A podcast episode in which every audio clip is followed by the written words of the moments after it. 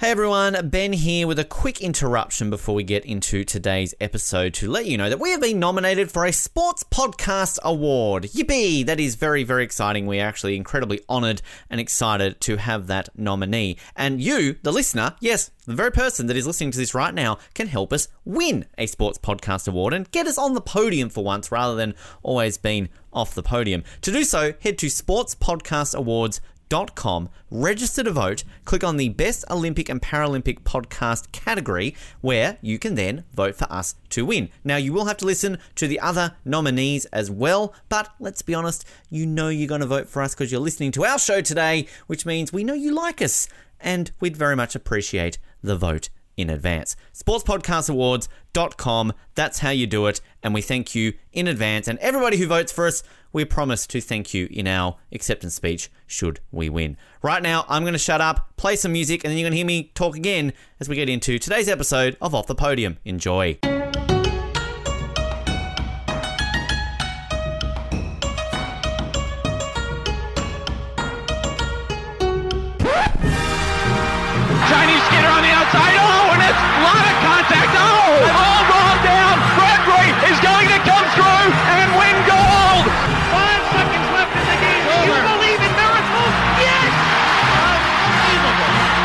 But they're standing and they're applauding that dramatic performance by Jayne Torvill and Christopher Dean.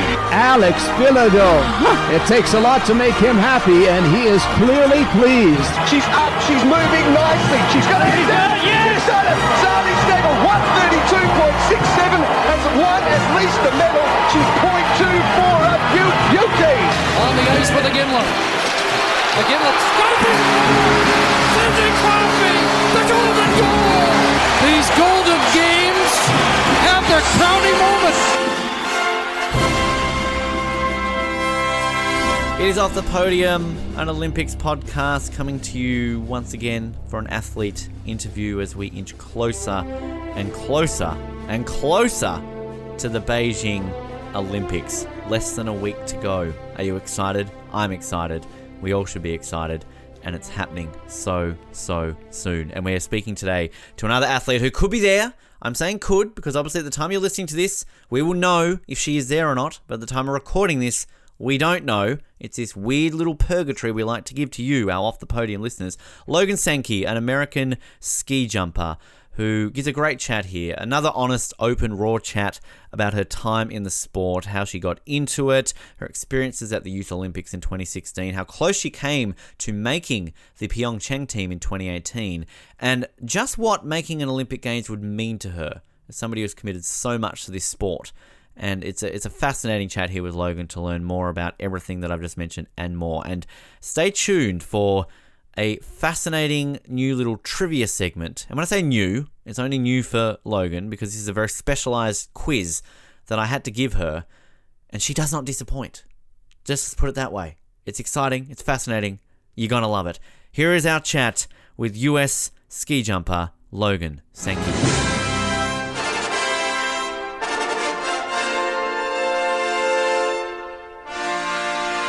Beijing is getting closer and closer, as we all know, and we are continuing to speak to athletes involved in winter sports who may or may not be in Beijing, on the road there, and everything else in between. And we're returning to the great sport of ski jumping today to talk to a member of Team USA and talk about her career in the sport, hopes for Beijing and beyond, and everything else in between. It is a pleasure to welcome to Off the Podium Logan Sankey. Logan, it's a pleasure to have you on the show. Thank you for joining me today. It's a pleasure to be here. Thanks for having me. As as of us recording this, it's hundred days out from Beijing today. So It is exciting yes. stuff. it's getting it's getting excited when when you see the flame being lit, and then they've unveiled the medals as well. Basically, kind of the design. So it's it's really those moments where it's starting to amp up, right? And that that excitement levels, I'm sure, as an athlete, just builds up even more as well.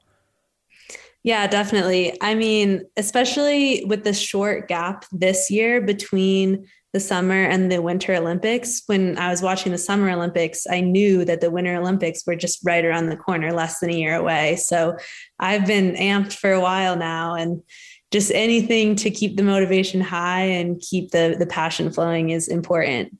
As we like to say here on Off the Podium, the real Olympics, the Winter Olympics, of course. So uh, we're you know getting excited for that because it's it's that unique thing where it's sort of you know back in the day, the Winter and Summer Olympics were in the same year. So you would have the Winter Olympics, of course, and then five to six months later, the Summer Games are on. I mean, I'm at an age where I was alive during that period, but I I don't remember '92 when that last happened. Whereas obviously you sort of haven't been in that period. So it's kind of unique that I'm sure that sort of our, a lot of our older listeners are going like, why is this a thing? We always had a, you know, a couple of months between Olympics. Now it's like, wow, this is the best thing ever. Two Olympics in like six months. Like bring it on. Yeah, I, I was not alive back in that era. Um, but I, you know, you always have you, you can measure time by Olympics, like every four years, every two years, but you got to go back. You say, oh, okay, wait, no, but this is when they switched it. This is when these changed. And the same type of thing I think is going to happen with these past years is, oh, wait, no, but those Olympics got switched to 21. So you, when you're doing math, when you're telling time based on the passing of Olympics, you got to do some quick maths in your head. It's, it's going to be something that in, in decades to come, when we're trying to explain to our kids and our grandkids that why the Tokyo 2020 Olympics happened in 2021. People go, that that makes no sense though. They happened in 2021. Why are they still called Tokyo 2020? It's like, well, this little thing called COVID exists, so uh, it's it's going to be sort of interesting to, to explain that. Gr- growing up, did you have sort of a passion for the Olympics? Was this something that you know, growing up, you you always watched and sort of looked at as something that maybe this is something you would like to pursue in your life? Yeah, so I grew up in Denver, Colorado. So not not in a ski town, but in a in you know in the western Rocky Mountain area. Um, and so I didn't grow up as a little kid doing any Winter Olympic sports. I skied recreationally for fun with my family, but um, I remember watching the 2006 Torino games on TV at our little um, our little house in in Denver, and um, thinking it looked so cool. And then when we ended up moving to Steamboat, Colorado, which is a mountain town, um, I knew I wanted to start doing some of those winter sports that I had seen on TV. So it wasn't until I was a little bit older that I actually had the the dream of going to the Olympics, but watching the Olympics on TV is what kind of pushed me into those sports. Were, were there other sports that you were sort of taking part in, you know, outside of some of the the winter sports as well growing up? Oh yeah, I was a soccer player. I dabbled in lacrosse for a while. I'm I'm a huge proponent of the multi-sport athlete, and so um, even once I did start doing winter sports, started um, I originally started ski racing, and then I moved into ski jumping a little bit later. But throughout the whole time, there was a point in my life in high school where I was ski racing, ski jumping, and playing for my high school soccer team all at the same time. And wow. um, that balance was really important to me. So, yeah. what, what brought about the move to Steamboat? Because as, as we're discovering on this show, Steamboat is just seemingly the capital of winter sports in all of, of the US. Like, I mean, everybody who's there just seems to happen to turn into an Olympian. I mean, was it that case of, hey, mum, I've watched the, the Olympic, let's move to Steamboat. This will help me moving forward? Um, we actually did it because of my parents' job. So I lived in Denver growing up, and then we moved to Green Bay, Wisconsin for a little bit. Um, and then my parents both ended up getting jobs in Steamboat, and it's a place my dad had grow, grown up skiing. Um, and I, I was just super lucky to be pulled along for the ride. And so I'm definitely really grateful for that. Um, a lot of privilege and that opportunity um, that I know a lot of people don't have just based on my parents' jobs. Got to quickly ask a question then. Denver, Green Bay. I mean, do you go for the Broncos or the Packers? I mean, kind of like like where where does the allegiances lie there? I'm a huge Bronco fan. The Packers right. had my love for a little bit, but can't can't be the Broncos. Although this year they got they got a lot of work to do. is is that then like is it? Uh, I mean, I can imagine living in a city like Denver where you've kind of got teams in all the leagues. I mean, is it just allegiances lie? So you, you know you're just kind of going for for the Avalanche, you're going for the the Nuggets, and kind of you know moving forward with that. The Rockies, it just that's where the allegiance rise, lies in everything. Yeah, I'm a I'm a location based sports fan. Um, I will say I'm not. I I follow football and hockey the most. So I'm a huge Avs fan. Um. And then a big Bronco fan. I cheer for the Rockies and the Nuggets, but I don't follow their seasons nearly as closely. The, I, I when I went to Denver, um, my friend, we went to a, an Avs game, and it was the the best one I've probably ever been to because I think it was the last game of the season probably like 20 it was just before the Avs got good again. So like they hadn't made the playoffs and we were able to get basically i think like three or four rows back from the boards and like the closest i've ever been it, w- it was amazing. And i was just more excited because i i go for two teams. I'm a, a ducks and a flames fan and obviously mm-hmm. Jarome Iginla you know one of my idols. And I, I was like oh he's playing for the like i get to see you know jerome play. There he is like you know as this australian guy basically not really getting to see this type of athlete so yeah it was, i think it was, it was called the pepsi center then. It's not called the pepsi center anymore, is it? No, it's Ball Arena now. Wow. Okay. Yeah. Nice arena. I, I really Yeah. enjoyed it. It's it's kind is of nice. good there. And that's the one thing. We're on a tangent here, but this is off the podium as always happens. But I, I love that about the cities in the US where all of your stadiums are kind of next to each other. You kind of see the football stadium. There's the baseball stadium, and it's it's not something we really have in Australia. It's kind of it's it's a unique thing, and and downtown as well. Like it's great. So uh, Denver's a great city. Love Denver. Yeah, it is. And to your point, actually, the Nuggets and the Avs play in the same stadium. So, like Yeah. one night it's basketball, one night it's, it's hockey. And I did joke with my parents recently that my new motivation to go to the Olympics is so that uh, hopefully Nathan MacKinnon's playing on uh, Team USA. We can, You'll be teammates. Yeah. yeah, That's cool. That's a good way. Because yeah, obviously the NHL guys are going to be at, at Beijing now after not being there in, in Pyeongchang. So that's uh, that's pretty exciting. In terms of sort of you mentioning the winter sports and, and doing ski racing and then and then ski jumping, kind of what was it about ski jumping that it took you over the edge that this is what you wanted to to pursue instead of ski racing or another winter based sport? Um, sorry, I just was blinking on your question because Nathan MacKinnon's a Canadian, but uh, so we it's won't be on the okay. same. He'll still be at we'll- the Olympics. He'll be at the Olympics, but we'll be compete. We're really Yes. competitive. So Yes. while I root for the Avs, I'll have to cheer against North um, American teammates, player. right? Yeah. You're all on the same Yeah. continent. That's works. Um, sorry, can you repeat your question? I completely. You're fitting so well to this show. This is what happens all the time. Like it's it's like you you, you were meant to be on this show. Uh, the question was, you know, what drew you to ski jumping over ski racing? So kind of, you know, what was it that that was a sport that you chose rather than say pursuing the ski racing? Yeah, so I actually I was a ski racer for a long time and wasn't a ski jumper. And um, just growing up in Steamboat, we happened to have those ski jumps there. Um, and I'm sure as you've seen in in downhill ski racing, there are those big downhill jumps, and um, the athletes in that sport try to absorb that. So because it's faster to be on the ground than in the air. So as as a ski team, we would go up on the ski jumps actually and practice going as short as possible on the ski jumps um, as kind of training for downhill jumping. But I had this really awesome coach, and he just because it was super fun would let us try to go as far as possible on our last two jumps of those training sessions. And I thought that was so much fun. So um, because of that experience training for Alpine, I got to experience the ski jumps and decided to try that out one day a week um, on top of my other training and just really enjoyed it and eventually decided to make the switch full time.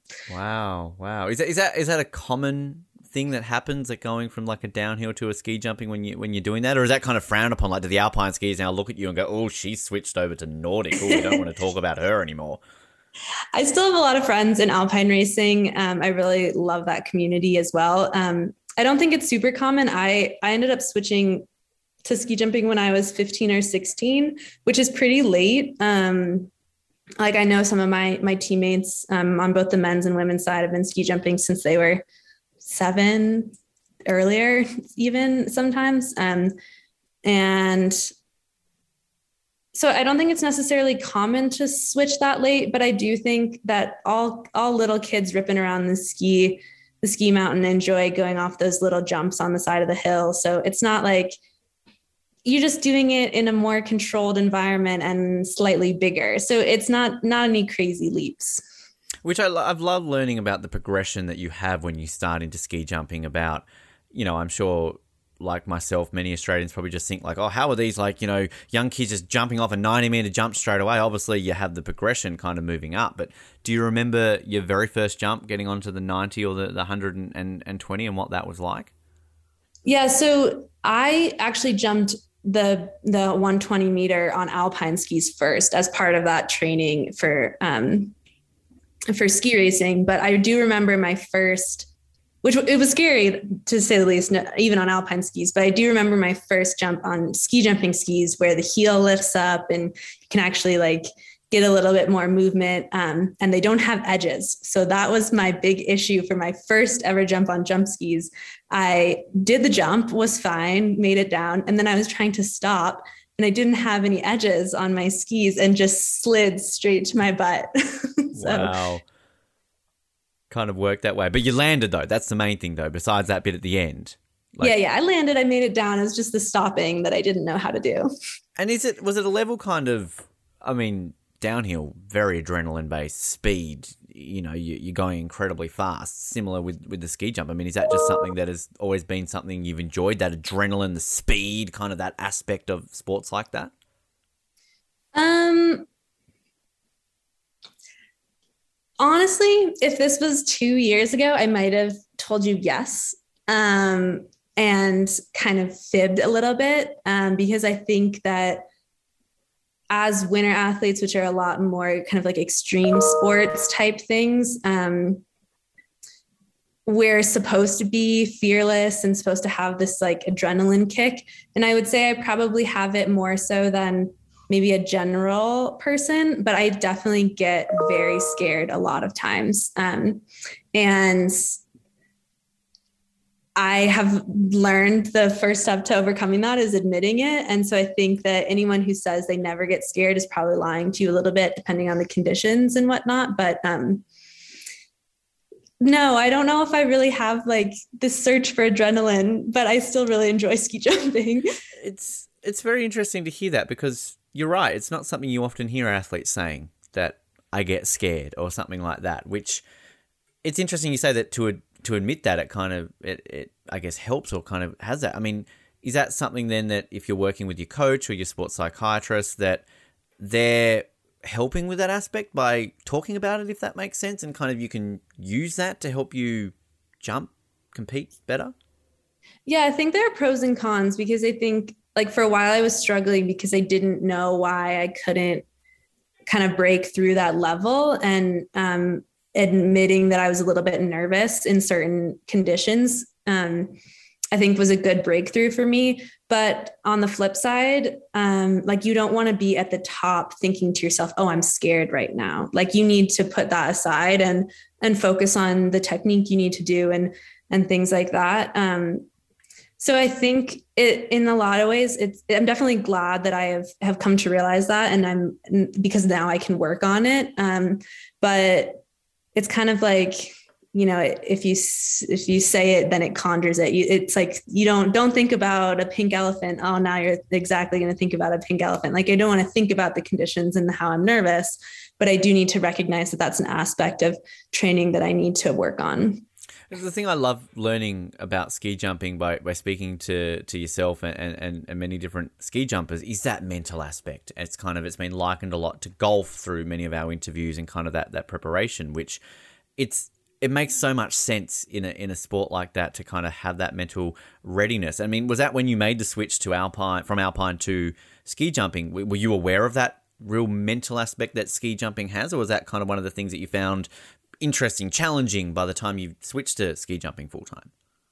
Well, I will say that I think every single sport has a huge mental aspect. So it's not like ski jumping is unique in the fact that you need to be really mentally tough or um, or men, like have have mental training. I think every single athlete, and no matter the sport, can benefit from mental training. Um, but what's unique about ski jumping is it's not the person who's the strongest or the person who can run the fastest or have the most endurance that's going to be good at ski jumping. In fact, like the harder you try, a lot of times the worse you do.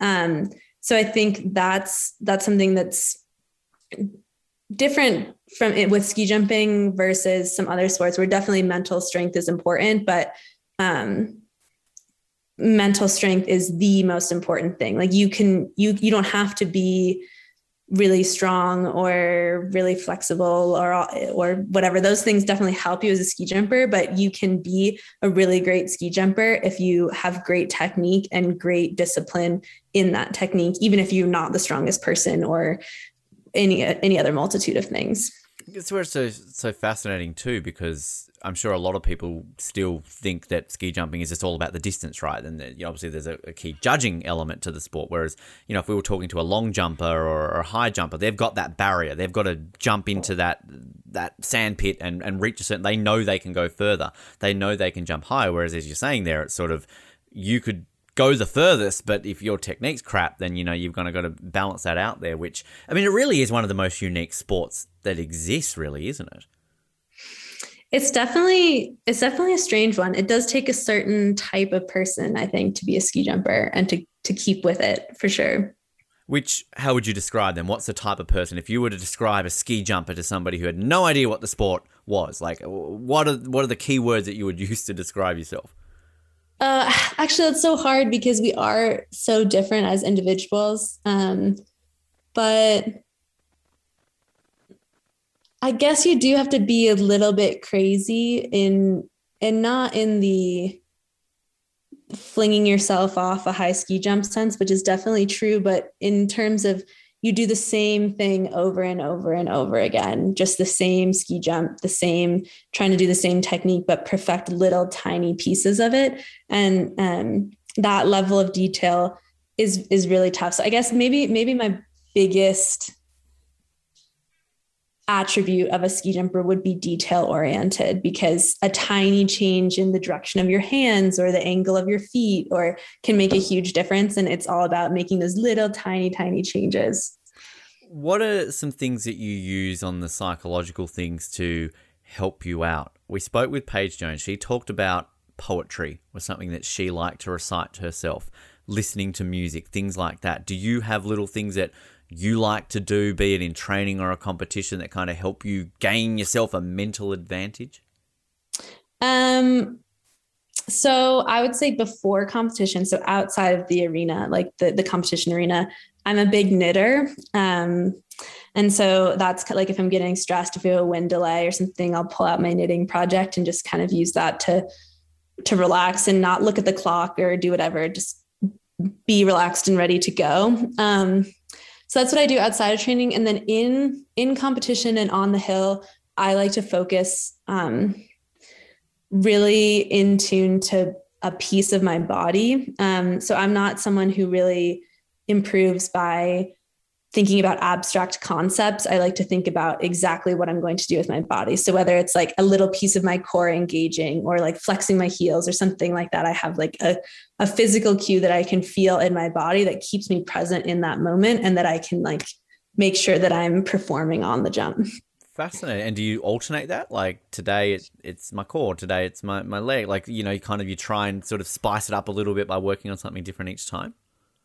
Yeah, it definitely depends on like what is lacking in my ski jump, what helps, and and I I have a very thorough um, training log and competition journal that I take notes in, so I I can say, oh, okay, last time I was having this issue on the ski jump, thinking about this thing helped me. Let's go back to that and try that again because there's only, especially in a ski jump, there's it's so short. There's only so many things you can think of at once. Like you can't have five things that you're working on during a single ski jump, and so it's really important to focus on one, maybe two things. Um, and so sometimes then when you switch to a new thing, what you were working on before might get lost. So I think it's important to keep notes and and have something like a journal so that you can refer back to and and remember what helped you in the past when you were working on similar issues we saw that with uh, an Australian um, high jumper in Tokyo, silver medalist Nicola McDermott. She, after every jump, would sit down and write in a journal, uh, and kind of that got a lot of media attention here because it was kind of, it was just strange to see someone do that in the middle of an Olympic final, sit down and write in like dear diary. But obviously, that was something that she was sort of doing. She was writing heights down, and kind of, you know, she's a very spiritual person, so she's like writing things down to keep her motivated, which. It's, it's fascinating to watch kind of athletes have these little things that they're able to, to, to do to, to help them, particularly in a day and age now where, you know, the mental aspect, as you were saying, in any sport is big, but we're really focusing on that, aren't we? Like we just saw that with Simone Biles and kind of that becoming a real aspect of the sport. So the mental health aspect of the sport is is not only helping you as athletes improve, but also outside of the sport, it, it has that flow on effect, right?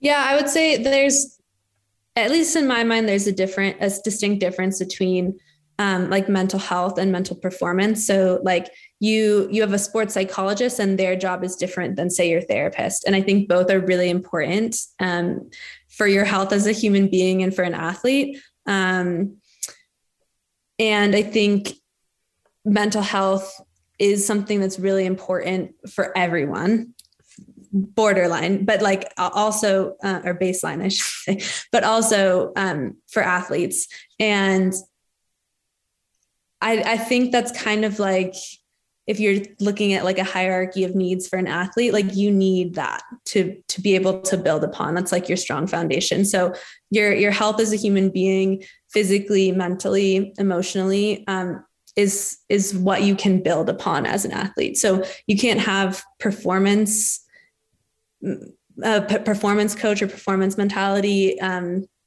w- with mental health with your mentality before you have that baseline or you you can have it, but it's not going to be as strong. You're not going to have as much to build on. Which obviously, as we said, it's leaps and bounds in terms of where we're at now to say even 10 years ago you know we can obviously look back sort of you know in time but that also i guess too just on that topic of leaps and bounds the progression of of women's ski jumping of course this is going to be the third olympics which it's been included in, uh, and you know, gaining through. You know, hopefully, we're going to see both a large and normal hill one day in an Olympics, and kind of you know have those equal programs. But I mean, how have you seen since you got started in sport? Because I believe you attended a, a Fly Girls camp in 2014, which was sort of just starting back then, and kind of progression where we are now. Have you, as you've gone up through the ranks, seen more and more? You know females wanting to be involved in, in the sport or is there more that can be done maybe to get more girls involved in ski jumping yeah, definitely. So that Fly Girls camp um, was actually before I fully committed to switching to ski jumping. And that was kind of the impetus for me um, being there, being with other female ski jumpers, um, seeing the opportunities that were uh, available to me in the sport. Uh, that camp was really what solidified my decision to switch from ski racing to ski jumping. Um, and so obviously I owe a huge thanks to that camp, but I think it's a great, it's a great example to all of the young women out there who are joining the sport, who are, who are trying to make, get, get further in the sport that these are opportunities that are afforded to you that maybe weren't in the past. So before a, a young girl who's maybe in high school um, trying to think about oh I, I, like ski jumping i like cross country skiing i like alpine skiing whatever. Um, but you know there's no there's no path to the olympics for me in ski jumping. Um, so i'm going to go do cross country skiing or i'm going to go be an alpine skier. Um, i think there was a huge generation of women that were lost because there was no path to the olympics. Um, and so those women went to pursue a different sport where that was an opportunity. And so i think now with the inclusion in the olympics we're starting to see kind of that base rise a little bit more as as those people get older. Um, and so i'm kind of at the the top of that um, the tail end of the the generation that didn't have olympics and now kind of the the front end of the generation that does have the olympics to look towards. Um, and it's really great to see all of those people behind me who are really pushing the level. Um, but always there can be more women. There can be more women involved in everything all the time, no matter what it is. hundred percent, and and it's sort of, but it's it is that weird level of exposure that an Olympics brings, though, isn't it? Because it's not like women's ski jumping didn't exist, but when it gets to the Olympics, then it's got that exposure. For example, as an Australian, we're never seeing ski jumping until we're watching the Winter Olympics. It's just not a sport that we ever see, so we're exposed to it then. And that's when you might have a young girl watching the Olympics in 2014 going, oh, I've always liked this sport, but I've wanted to be an Olympian. Now it's at the Olympics. Hey, I'm going to pursue this further. So it is kind of interesting. You're saying you're sort of at that generation now where you kind of we're basically got people growing up girls growing up now where this is just a standardized thing i can be an olympian in ski jumping whereas you know when you first started or kind of were on that precipice of joining the sport it was literally just being introduced yeah exactly and and I will say, not only has the fact that it's been the Olympics brought more people in, but also um, renovation of different venues all over the country has has been important as well. Because unfortunately, ski jumping is and same with a lot of winter sports, but ski jumping is something that you can't really pursue unless you live or move near a training center or a place that has a ski jump. And so I think that's one of the big barriers to entry in ski jumping is there's not a facility near you. You might see it on the Olympics and be like, oh, okay, but I live in Texas. Like, I, there's where am I going to go ski jump? So it's tough to make that decision to move to a place that has a ski jump. And so I think uh, as a sport, um, we need to uh, try to figure out a way that we can bring more people into the sport from more different backgrounds and and i think that is something that will push the sport forward a lot um, because right now it's just limited based on based on where you live based on where you grew up um, based on where your parents decided to move like with me. So um, that's another big barrier. Which i'm saying right now if you ever want to help break those barriers australia has never had an olympic ski jumper. So send a, a crack crew out to australia to recruit get some people on board. Like we may not have any jumps here, but we can work around it. So like, you know, just like break the glass ceiling of Australian Olympic ski jumpers. It, it can it can happen one day, Logan. You could be part of history.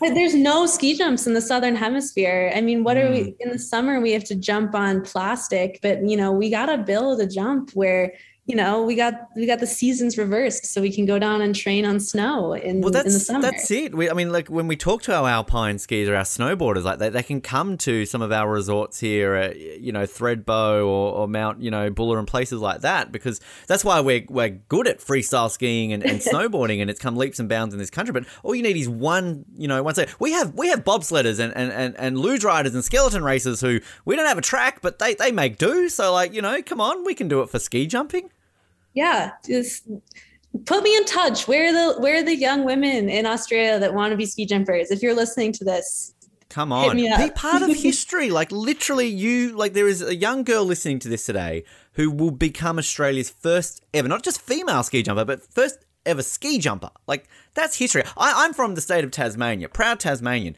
and Tasmania has never produced a Winter Olympian. So I've got many goals in life to become an Olympian. I'm still 34, plenty of time. Uh, uh, like, not only can I break that barrier of, of me going to the Olympics for a personal achievement, but to be the first Tasmanian, like that would be amazing. The first Tasmanian Winter Olympian. So, you know, yeah. let's let's get on board. Let's create history out there, listeners. Come on. yes. Works that way well. Let's do it. Let's do it. Speaking of Olympics in general, you went to the Youth Olympics in 2016, and it's one of my favorite topics. I love talking to our guests who have been to the Youth Olympics. What was that experience like to, to be able to go to a, an event like that? And, and was it a case of like whetting your appetite to, to push towards the, the senior, I don't want to say normal Olympics, I guess the full Olympics, the non youth Olympics? yeah, for sure. Um, it was actually one of my first international events. Um, and so I was definitely a little bit naive going into it and and got kind of caught up in this in the spectacle of everything. Um, and to see the level of all of the athletes there was um, a little bit jarring to start and then definitely turned into inspiration for sure. Um, and uh, I don't know. I think two things. One, it definitely should I go to the the full Olympics, the non-youth Olympics, Olympics. I think that experience will definitely help me. Um, like I now I kind of know like okay this is what a type of an event like this is like. We have to go through security you have different things to get to the hill and and things like that. So that won't be as much of a shock um, in the future. And then also I think it definitely was kind of like a spark for sure for me to say okay this is what the the best people my age in the world can compete like and and now i have to get on my horse and go try to reach that level myself um, so i think those two things were the biggest things i gained from the youth olympics and it's also a case too, because as we're finding out a lot with winter sports, is that you don't really have these multi-sport events that a lot of the summer athletes have outside of an Olympic Games, right? Like you don't have a Pan Am's or a, or a Commonwealth Games or something like that. So is it also a case too of you can not only just go off and enjoy maybe watching the, the snowboarding, the, the figure skating, things like that, but it's also a case of you can you can you know shoot the shit with some of these guys and girls and basically be like, hey, so like you're you're you're in skeleton, tell me the you know the aspect of that. I want to learn more and, and kind of you know learn from other athletes as well. Yeah, definitely. Um, my roommates at Youth Olympics were a cross country skier, a skeleton, and a luge athlete. So Wow. a bunch of different people, two sliding sports, two skiing sports, but um, the type of training and the type of athletes that they were was much different from what I was. And so um, it was definitely cool to to see that. And then unfortunately, I think maybe it won't quite be like that in um, in Beijing, but getting to interact with people from different countries, um, people from all from the U.S. and from different countries in all different sorts of sports, um, and getting to watch those events was really cool. Um, I, I, wish that could be the case for the Beijing Olympics as well. I don't think um, we get to stay to watch all of the other events um, this year, but it was still very cool when I was had the opportunity to do it. I'm a, I'm a massive Olympic geek, clearly, because I'm hosting an Olympics podcast. But do, do you get sort of caught up in things like pin trading? You know, like I want to trade a uniform. Like, oh, I really like the Liechtenstein uniform. Have a Team USA shirt. Give me yours. Like, you know, you kind of get in the hype of all of that sort of thing. I wasn't the biggest trader on my team, but I do actually have an Australian Youth Olympics uh, kind of like quarter zip thing that I traded Right. one of our USA quarter zips for. I got a couple different things. I've, I have a fair number of pins and a couple traded articles of clothing, but I, I was by no means the the biggest trader doing multi-stage trades on on the team, which I definitely saw going on, which was pretty fun. So, how did that work with the Australian one? Then, did you approach them? Did they approach you? Kind of, how does that work? Um, I don't remember exactly. Um, I think we were on a bus together and they had just finished. They were like getting ready to pack up or something. And they were like, Hey, I got this. You got anything we can trade for? And I was like, Yeah, sure.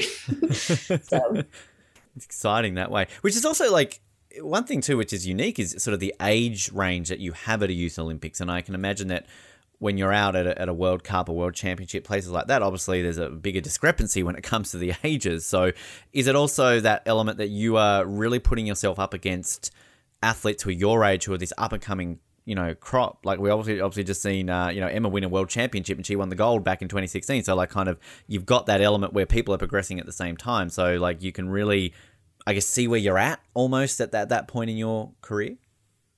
Yeah, I think I, I can't speak for other sports because I don't know them as um, intimately. But for ski jumping, like some of those those women or young women that were winning gold and silver um, at Youth Olympics were actually pretty competitive on the World Cup level. Um, ski jumping is a sport that you can definitely excel at at a pretty young age, um, even like internationally, uh, c- competing against everyone, not just in your age range. And so, um, I definitely like some of those those people who were there. I knew from watching World Cups, which isn't something I had ever done, but I had watched them on TV, watched results, and and to see those names that were already on results sheets of the World Cup, and then be like, okay, hey, I'm competing against these right now, and this is the gap between me and them, um, and they're they're at already that highest level. Um, was definitely kind of crazy. Um, I don't know if that's the same necessarily in all of the sports that are represented at the Youth Olympics, but at least for me, that was my experience.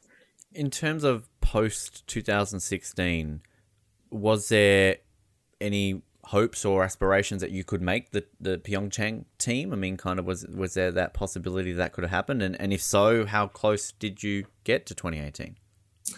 So I think technically I missed it by one spot last go Wow. around.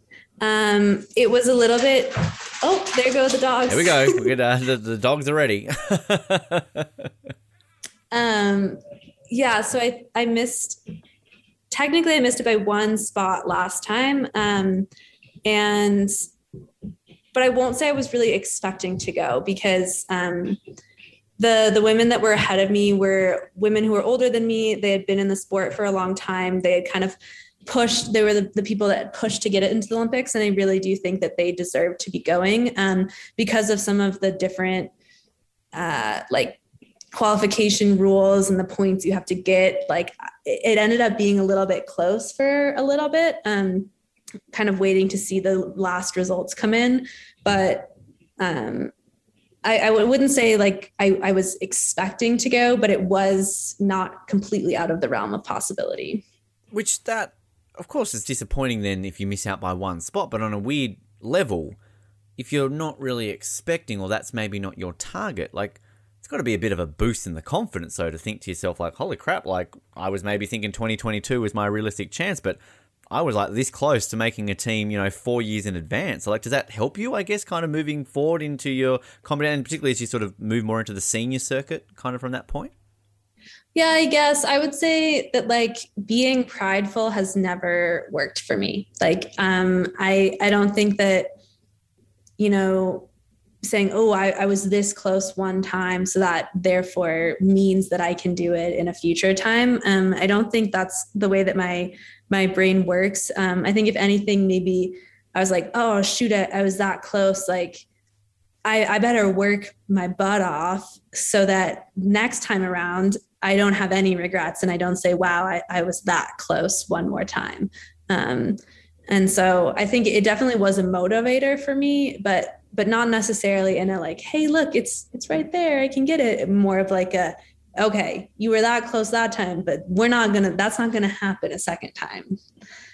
Which now brings us into sort of the lead up to Beijing. So sort of from that period to now, how are you tracking and kind of like what is the process now to get you that debut Olympic spot in Beijing?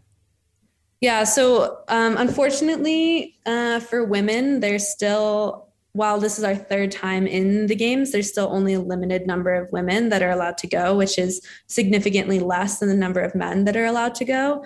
Um, and they cap that at 40. So essentially, it, it, there's a little bit of a weird thing, but you you essentially have to be ranked in the top 40 women in the world, and then um, your country gets spots allocated based on that, and then your country can decide who fills those spots. So there's a couple little tiers and weird things, but um, right now our our team as a whole focus we need to work as a group rather than individuals so that we can actually earn one of at least one ideally three or four of those 40 spots that since women they're only allowed to be 40 women at the olympics um, so as a whole team usa we need to work together to earn those spots first before we can decide which of us on Team USA gets that spot.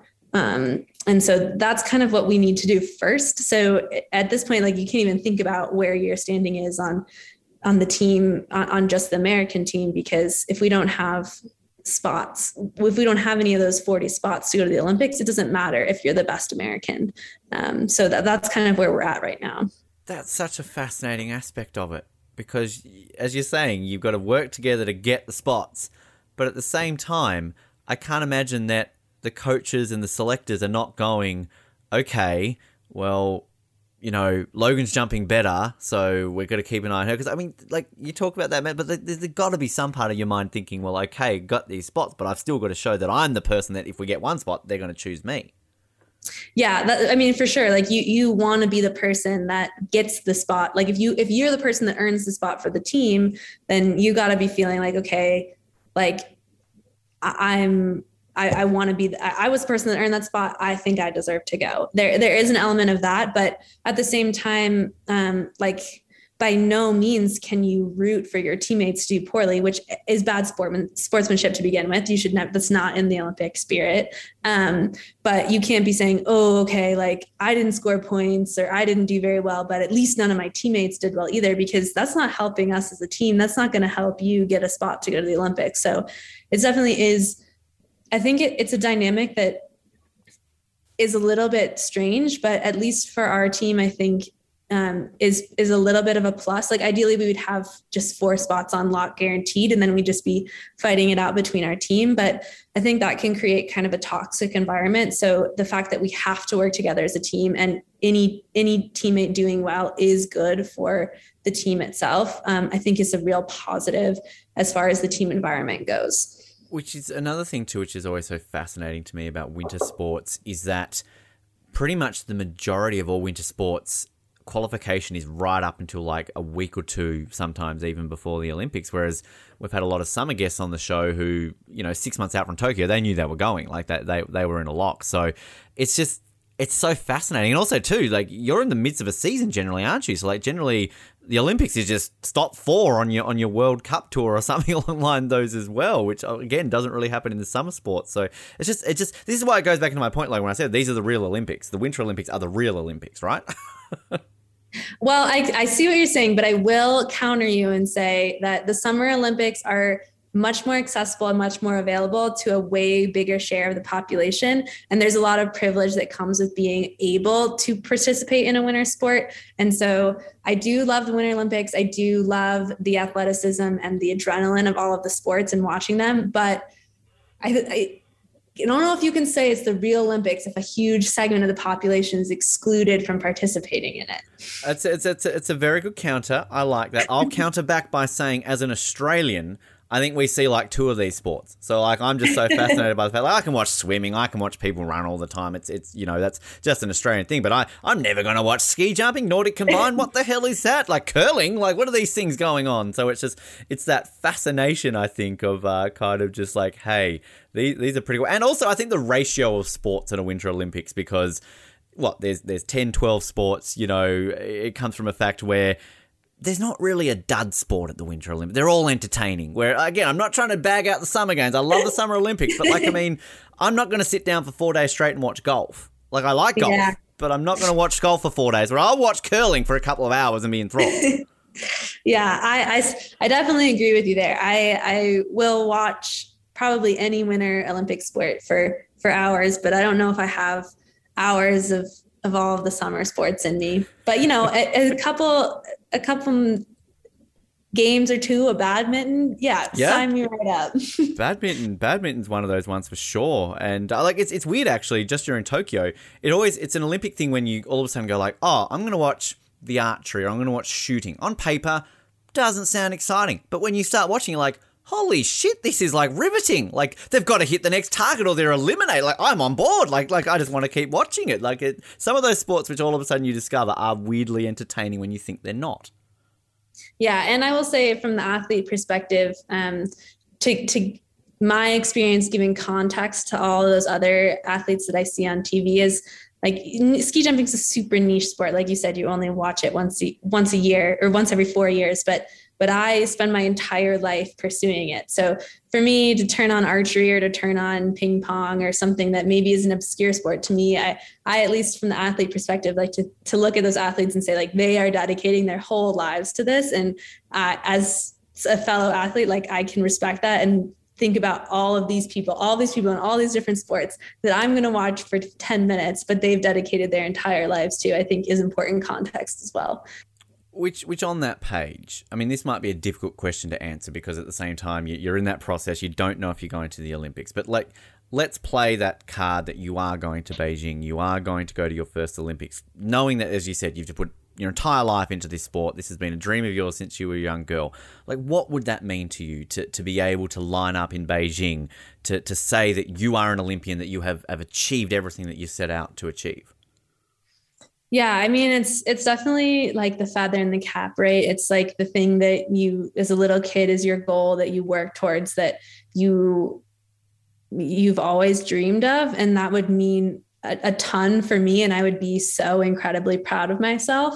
Um, and then on the other hand, I think it's really important to recognize that like being an Olympian is in some senses just a title and it, and it means so much to you as an individual and it means it carries a lot of weight, but your Olympic experience is is maybe two weeks of your life. If you if you go to more, maybe it's eight weeks of your entire collective experience. And and those two weeks doesn't really define who I am as a person. So while I would be incredibly proud of myself to achieve that goal, um, it's not the end all be all of, of who I am as a person. I have career aspirations outside of sport. I have an entire life to live. I'm only 23. And so I don't want, I want the Olympics to be something that I really enjoy and something I'm really proud of myself for accomplishing, but I don't want it to be the, the highlight of my life, the pinnacle of everything that I achieve.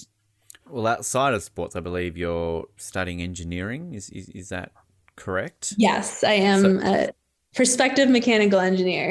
right. So I was going to ask, like, where where is that leading to, and, and what was it that kind of drew you to to that, you know, career path essentially? So I've always loved math and science. Um, and I think that ski jumping and engineering end up ended up complementing each other in this like really surprising way for me um, and diving more into my engineering studies has definitely helped me in ski jumping because not only like school is really hard um, mentally but in a very different way than ski jumping and those complement each other in a way that's really important for me in my training to kind of get that mental break. Um, and also using different language and understanding like the dynamics of flight and different fluids relationships and forces and and angles that i uh, talk about in my engineering classes has really helped me when i apply that to my ski jumping and say okay like i know based on all of this school that i've done that if i can get my body at a lower angle and have a smaller angle of attack i will fly further.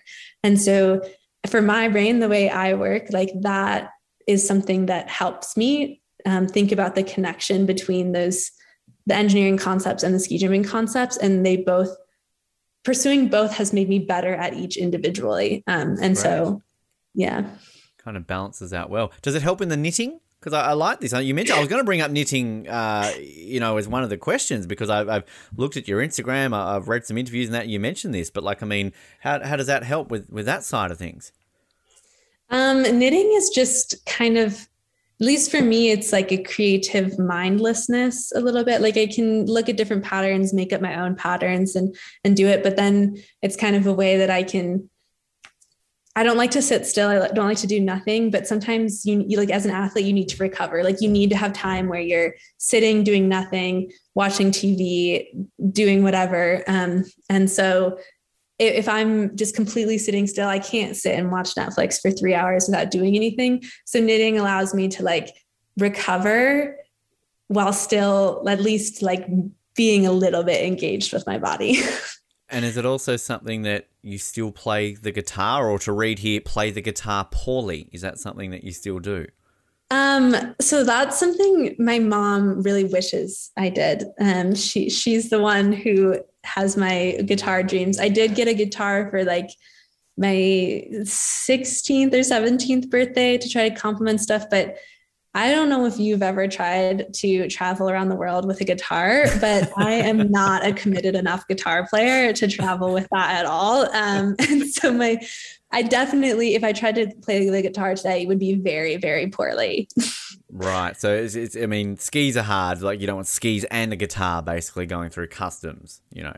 No, but they're gonna be like, "Come on, come on, woman, what are you doing?" one big yourself?" thing. One big thing's enough, basically. Yeah. An- another fun fact that you apparently know every single capital in the world. You're, you're very good Yes, at world capitals. And you know, I stump people with Australia. I'll be like, "Oh, you think you know capitals? What's the capital of Australia?" And they're like, "Uh, Sydney." And I'm like, Yep. "Mm, "No, you don't Yep. know. Yep. It's uh, It's a tough one. People don't know it." was even like I, I lived in Canada for a bit, and even people are like capital Canada, Canada. Toronto. No, no, Yeah. no, it's not. I I want to like I, I love this little interview that you did on US Nordic, basically you know prior to I think uh, I don't know if that was going to the Youth Olympics or just for the site, but it, it literally says here. Logan knows all the capitals of the countries in the world. Test her sometime. So I'm Oh, always no. one for a challenge. Uh, we, we we do usually close off our interviews with sort of a get to know you style quiz, but I've gone stuff it. No, I'm going to test this to see how good that Logan is at world capitals. So I've googled hardest world capitals quiz. Okay. Now I will say that BuzzFeed comes up with one, and it can't be that hard if even I know some of the answers to this. So I'm, I'm not going to go for for the BuzzFeed one. I'm going to go for the Britannica.com oh no. Okay. capitals. So uh, we'll see how many we can get through. Let's start off with what is the capital of Nicaragua? Uh, Manamas. Uh, Managua. Yes, Managua. there, there it is. Thank you. All right. Yep. yeah, good job. That's one point on the board. Uh, the capital of Grenada. Ooh, you're picking really hard ones. Um, St. George. It is correct. Yes. Look at that. Two from two. Wow. Okay. Peru. Oh, that one's easy. Uh, Manila, uh, Lima. Yes, I think even I probably would have gotten Yeah. that one. Just uh, you know, put that. Uh, oh, okay, I know this one, but this is a geography-based one for me. Uh, Indonesia. Uh, Jakarta. Correct. Yes. I have like mnemonic devices, so it takes me a second, you know. Okay, right. I like that kind of thinking. Uh, the Bahamas. Nassau. Correct. Yes, as a as a James Bond fan, very familiar with that location. A lot of the movies filmed there. Okay, these ones are getting easier. Portugal. Oh, Lisbon. I, lo- I do love the multiple choices here that they literally have Caracas, Buenos Aires, Ottawa, or Lisbon.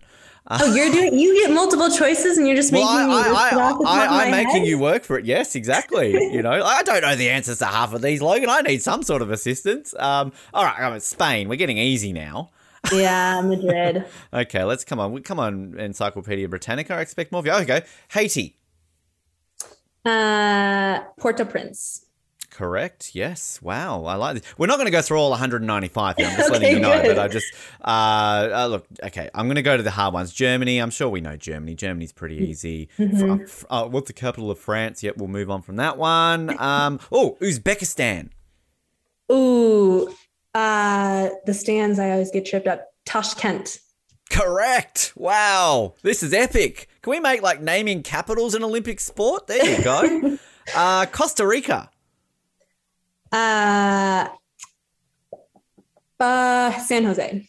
Correct. This is this is great. I tell you one thing. I would. I, I would. How are you at flags? World flags. Oh, I'm not as good at world flags, but you, world flags, those are images. You can't do a podcast about. Yeah, I know. images. That's that's where it's tricky because I like to show off my flag skills. Like I think I could challenge you at a flag competition, but not really on that. All right, uh, Kenya. uh, Nairobi. Correct. All right, let's do a couple more of these. Uh, Libya. Sorry, did you say Libya? Libya. Yes. Tripoli. Correct. Okay. Let's do. I'll do two more, and then we'll, then we'll, we will ask you to get to know your questions. I feel like we need to. Uh, now I always mispronounce this country correctly. Djibouti. Djibouti. Djibouti. Capital of Djibouti is Djibouti. It is. Yep. There you go. Thank you. Uh, and our last was a, one. like a Dr. Pepper commercial or something with that Ah. back in the day. Yeah. Okay. Right. There you go. Uh, Ghana. Uh, Accra. Look at that. That is that is just perfect. But and, look, the next one I click on Australia. The options Ah. they give: Canberra, Guatemala City, Praia, or Majuro. Like, wow. It's not even. Yeah, it doesn't even give you hard ones. I will, as a disclaimer, I'm. I don't say I'm not. I don't guarantee that I pronounce everything correctly. Um, I'm. I'm not a pronunciation specialist. S- say say uh, say the capital of Australia for me. Let's see if you get that right. Canberra. Ooh, close. Canberra. More sort of more Bruh. Cam. You could do it. It's, it's kind of it's it's funny because like it's sort of uh, you know like Melbourne. A lot of Americans say Melbourne, and it's like oh Oh, Brisbane. I got it. So I got to like shorten it a little bit. Yeah, ex- exactly. It's, I mean, it's, it's the Australian way. We just shortened it. We're lazy, you know. Like you know, if you got What is it? Can Canberra? Canberra, yeah, basically like can and bra. Basically, it's probably the easiest Like if I so it. I just pretend like I got a southern accent. Like hey, Yeah, yeah. over Like, down there to Canberra. Yeah, exactly. Don't don't look at every single letter and think you've got to pronounce every word. That's too much work, right? It's like if you say Toronto in Canada, Toronto, like you get rid of the T. You know, it's just kind of goes that way. What, what could you do with Denver? Like Denner? No, that doesn't that doesn't work. Mm-hmm. The nah, you can't really shorten Denver. it doesn't really work. So, all right, the, these these questions. We'll get to the real ones now. So, Team Canada gave these to their athletes uh, ahead of Rio and Pyeongchang, just sort of a get to know you style uh, question. As I often say, there is a drawing element if you want some homework, Logan. Like, there's usually like draw a picture of yourself or a teammate or something like that. So, uh, optional extras if you want to uh, add that to it. But I'll start off with your favorite ever Olympic moment is. Um, well, I wasn't alive for it, but I grew up. You can't you can't escape childhood without watching Miracle, and Yes. I think like both the movie version, but also watching the the clips of it. Um, I think that just like brings up so much emotion. You can tell on the announcers and the fans and the players. Like that's probably one of my favorite Olympic moments. we, we use that in our intro for our winter athletes with our sort of commentary snippet. We, we have the "Do you believe in miracles?" Yes, Yeah. like we, you got to have that involved there, like an epic epic moment. Uh, if you could have one superpower, what would it be? See, I can't. The ans you've interviewed all these ski jumpers. Everyone's gonna say flying. So well, it's can't- surprising. Uh, Some people don't because they would say, "Well, I already fly. I don't need to fly." So Yeah. Um I won't say flying. I'll say that I wish I could teleport. Yes. That works a treat. That would just be so handy. Imagine just sitting around your house like, oh, I'm going to go to Haiti today. I'm bored. Why not? You know, Yeah, whoop, travel to different go. countries, but also, you know, as an athlete traveling, like you get homesick, you miss your family. It'd be nice to just be able to go home for a second. Yeah, exactly. Like, you know, night before the Olympics. Oh, I might just pop in and see mum. How you doing? Going well? Olympics tomorrow? Sweet. Uh, you might have already answered this. I don't know if it'll be a different answer, but uh, your favourite sports movie is? Mm, remember the Titans. Ah, good one. Yes, Denzel. We, uh, Yeah. we love, love a bit of that. Good movie. Your funniest childhood memory is? Mm, should I give you the really embarrassing one? I don't know if I want to Absolutely. Now that you say that, you have to. okay. Well, I'll be honest. You know, everyone does it. Oh man, we were watching a movie in class, and you know, sometimes you just really have to to little, let a little toot go. You know, and I didn't want to let a toot go in my middle of my second grade class, and so. I in the we were watching for the movie. I was trying to hold it in, and then a really funny part happened in the movie, and everyone laughed really hard. And that just it just was too much. I let it go, and it wasn't one of those you could blame on someone else. The entire class looked straight at me. And that's probably my Wow. most vivid childhood memory because I can't, the, the embarrassment from it was too strong. wow. I mean, I've got to ask the follow up because children are cruel. I hope there wasn't like a nickname that stuck with that from that moment on. No, I didn't get any nicknames, at least not to my face. So that's good. wow. Jeez. It's kind of like that awkward thing. Would you rather a silent but deadly or a loud and just nothing comes from it? Like, Yeah. Well, I mean, at least with Silent Deadly, you can try to blame it on some, true. It was a you dog. know, some Yep. growing boy in your class. I'm was just Jenny. yeah. Yeah, Jenny yeah, did it. no, That's- no, it was Logan. Yeah, yeah, it's, uh, yeah not, I don't know about her. She, she would never do that. She's a good girl. Um, your favorite pump up song is? Hmm. Pump like is do you mean a song that I listen to before competition or yeah, like get you get you in the zone, kind but of. see this I don't like to listen to a to historic like to classical pump up songs when I'm before competition. Like I What need a song listen to that then? chills me down. Um my favorite right now is um, an artist called Noah Kahan. okay. And they're a little more sad, chill songs, but they really just like get me in the mood for some ski jumping. You can't be too amped for ski jumping. You got to kind of be in the zone. Right. I like that. So, like, is that then? Could you contact Noah and just basically be like, "Hey, like, this really helps me. Like, you should kind of write more music for ski jumpers." no, I don't want to influence him. He needs to write his normal music, and it's just going to work for me. If uh, you don't want him to be have the ski jumper thing in his head, Well, I mean, having said that, though, should you win gold in Beijing, like, you got to be like, "Oh, thank you, Noah. Like, your music, like, it helped me." And then, boom, Spotify up the charts. Like, come on, yeah. All right. If if I win gold in Beijing, we'll set that up. done. All right, that works. Um, the most recent TV show. I mean, you said you don't really like watching Netflix, so I don't know if this works. But if there was one, the most recent TV show that you binge watched is.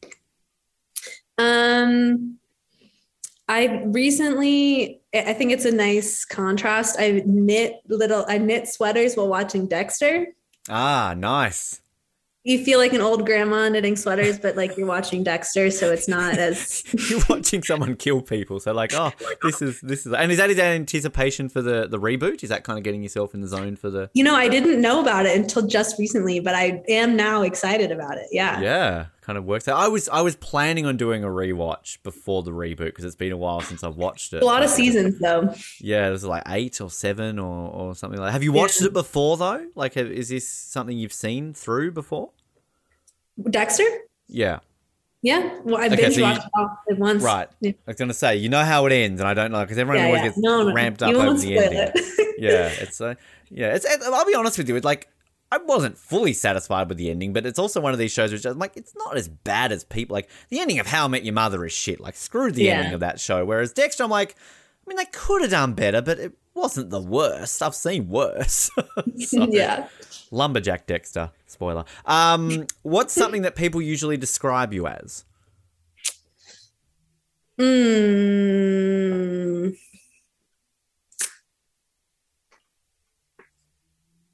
Outgoing. Outgoing. Yeah. Okay, that's handy. I'm definitely an extrovert, I guess. Yeah, that works. I like it. Last one, actually not last one. I've, I've skipped a whole section here. What am I doing, Ben? Um, your favorite vacation spot is? Does it have to be somewhere I've gone on vacation? Uh, can you can give me one where you've gone and one where maybe you want to go. Oh, I mean, I think my hometown of Steamboat Springs, Colorado is a beautiful vacation spot. I won't say uh, it's not really a vacation spot for me. I get to go home and see my family and my dogs and cats. Um, but I do think, like in general, I love I love that area. Um, but I don't know. We've gone to some really cool places in Switzerland with like high alpine lakes and beautiful mountains that are also really good vacation spots, I think. Beautiful, beautiful. I've actually I've looked up a lot, obviously, since uh, doing these of, of Steamboat, and it it does look beautiful. I mean, I've been to I think one ski resort in my life. I've never been to a ski like town, but uh, I mean, it's something that's always fascinated me, right? Like, oh, golden beaches, surf, great, fantastic. But I'm more like snow. Give me snow. I want to see this. Yeah. It looks exciting. Um, if you weren't an athlete, I mean, again, kind of already answered this. Uh, what would you be? Yeah, I guess my answer to that is is an engineer. That's my plan. Um, I I hope to kind of apply what I've learned in ski jumping to a future career. So whether it's in um, like aerodynamics or or flight systems or something like that, I think it's a cool compliment. Um, but yeah, I, I, want I really like engineering, and I, I want to do that um, when I am finished ski jumping. I, am a big Formula One fan, and they always need good aerodynamicists. So, um, you know, if you want to stay in the sporting world, uh, that could be a cool little thing to to pursue. Uh, two food-based ones to close it out. This is going to make me hungry. First of all, your least favorite foods are. Well, I'm a vegetarian, so I guess any meat yep, would be that, my that least works. favorite food. Uh, yeah. Okay. Is there is a a least favorite vegetable, like kind of that you just something you won't touch? Um, I don't really like Swiss chard. okay. Interesting. Very unique. Like, I like though. Brussels sprouts. I like broccoli. I like all the classic bad vegetables, but for some reason, Swiss chard, I can't do it. Doesn't doesn't float the boat. Okay. Mm-hmm. The last one. Your favorite chip flavor is chip. Hmm barbecue. Wait, oh, but yes. don't you're not one of those countries that says chips as fries, are you? We, we are, but I, I am referring to what most normal countries would refer to as a chip, not us weird okay. Australians. okay. Well, uh, fries I like fries, normal fries. Um, yep. chips I like barbecue chips. Good answer. Good answer. Yeah. I like it. I like. Yeah, it's it's it is a strange thing coming to Australia and going like, let's go get some chips and you're thinking you're going to be, and all of a sudden we're bringing like a bag of like fries. And like, what the hell is going on there? Like, kind of, you know, generally it's hot chips. It's kind of very British. Like, we're going to get some hot chips. That's, oh, yeah. How posh. I know, right? Exactly. Uh, Logan, before we let you go, if people want to sort of follow your journey to Beijing and beyond, uh, social media, where can people sort of uh, check you out? I'm most active on Instagram, and I'm just there at logan.sankey. Perfect. TikTok a thing? Like I always like to ask people about TikTok because I don't even know what the hell TikTok is. But you know, my TikTok is very eclectic right now. I'm I am log sync on TikTok, but um, I don't. It's it's kind of niche. It's like some engineering, some ski jumping, some lots of dogs. I I don't know. I don't know if my TikTok is universally. Uh, uh, appe- appealing. I think you should start doing this capital, like dropping some capital, like you know, like some, that would got to go viral somewhere. There's some capital geeks out there going like, "Wow, she knows her stuff." Well, if they're really capital geeks, they already know. They already yeah. know. yeah, they don't need TikTok. You, you need something more impressive than that to yeah, really get exactly. going. Exactly. Yeah. Logan, it has been a pleasure to, to learn more about your, your career and everything moving forward. We've got all our fingers and toes crossed for Beijing and, and to see you there to get that gold medal, to get some music sponsorship going out there as well. and uh, we uh, we look forward to also having you uh, come to Australia and uh, start recruiting some of these long overdue Australian ski jumpers because it's got to happen eventually. Yes, of course. Thanks for having me. It was fun.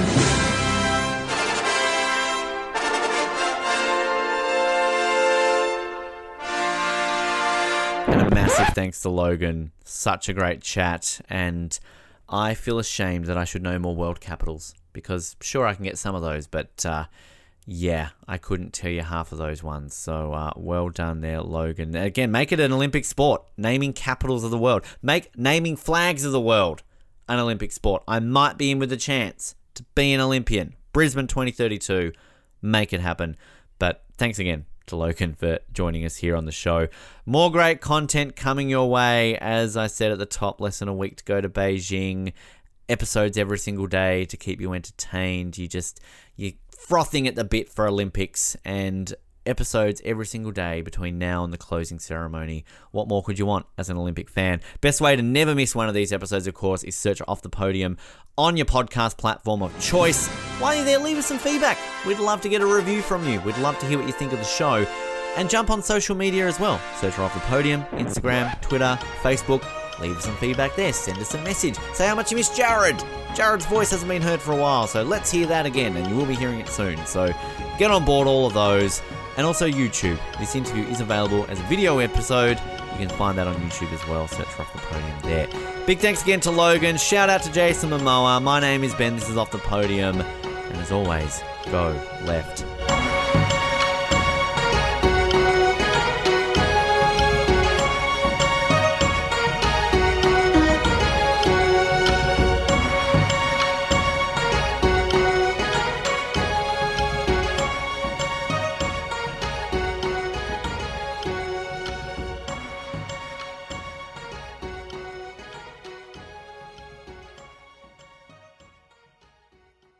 What an episode. You loved every single second of it. It's Ben again, just quickly reminding you once again if you want to help us win a Sports Podcast Award, sportspodcastawards.com, register to vote, click on Best Olympic and Paralympic Podcast section, listen to the other nominees, and then go, hey, Off the Podium's awesome.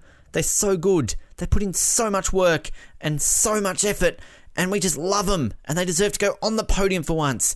Ben's awesome. Jared's awesome. Colin's okay, but he's also kind of awesome we'd really appreciate it. And particularly if you've actually listened to the rest of this and ended up here, because generally I assume you've well and truly tuned out by now. But seriously, if you're at this point of the podcast, then you're a true listener. And that means that you're a true fan and you should vote for us. SportsPodcastAwards.com. Do it now.